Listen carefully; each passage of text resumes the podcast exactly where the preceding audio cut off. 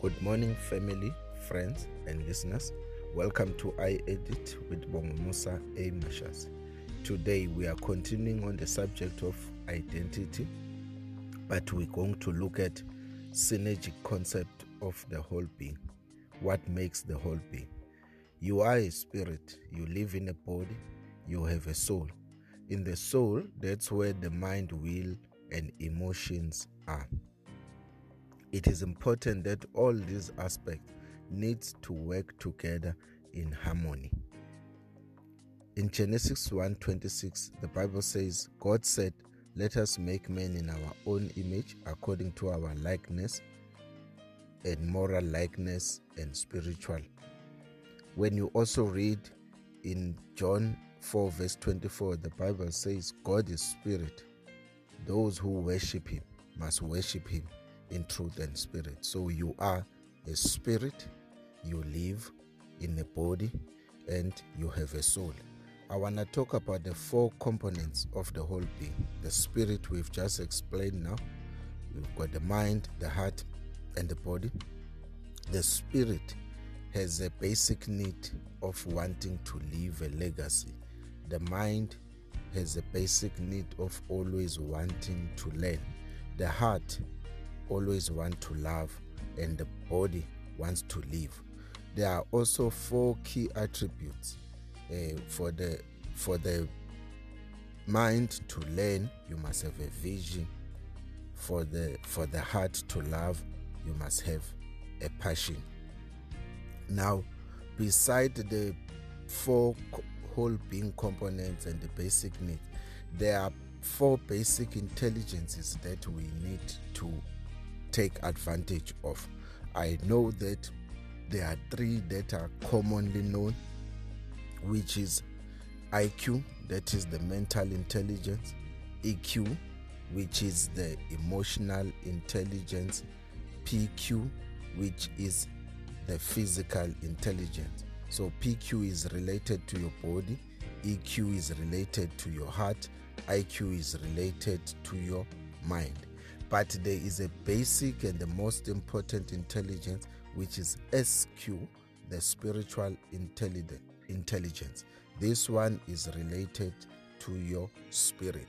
Now, for you to be able to do well, all these intelligences must be utilized and they must all work together in harmony for you to find your unique voice.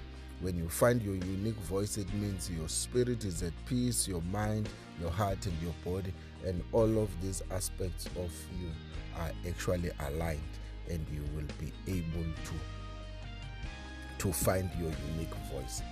Lastly, I want to talk about the head, heart, and hands connection. So once we have aligned the, the four components of the aspect and you understand the four basic needs or, and the attributes and also you are utilizing as a minimum the four basic intelligences. We must also understand that we must have the heart head heart and hands connection. Now in in our heads lies wisdom. In our heart lies the principles. In our hands lies the skill.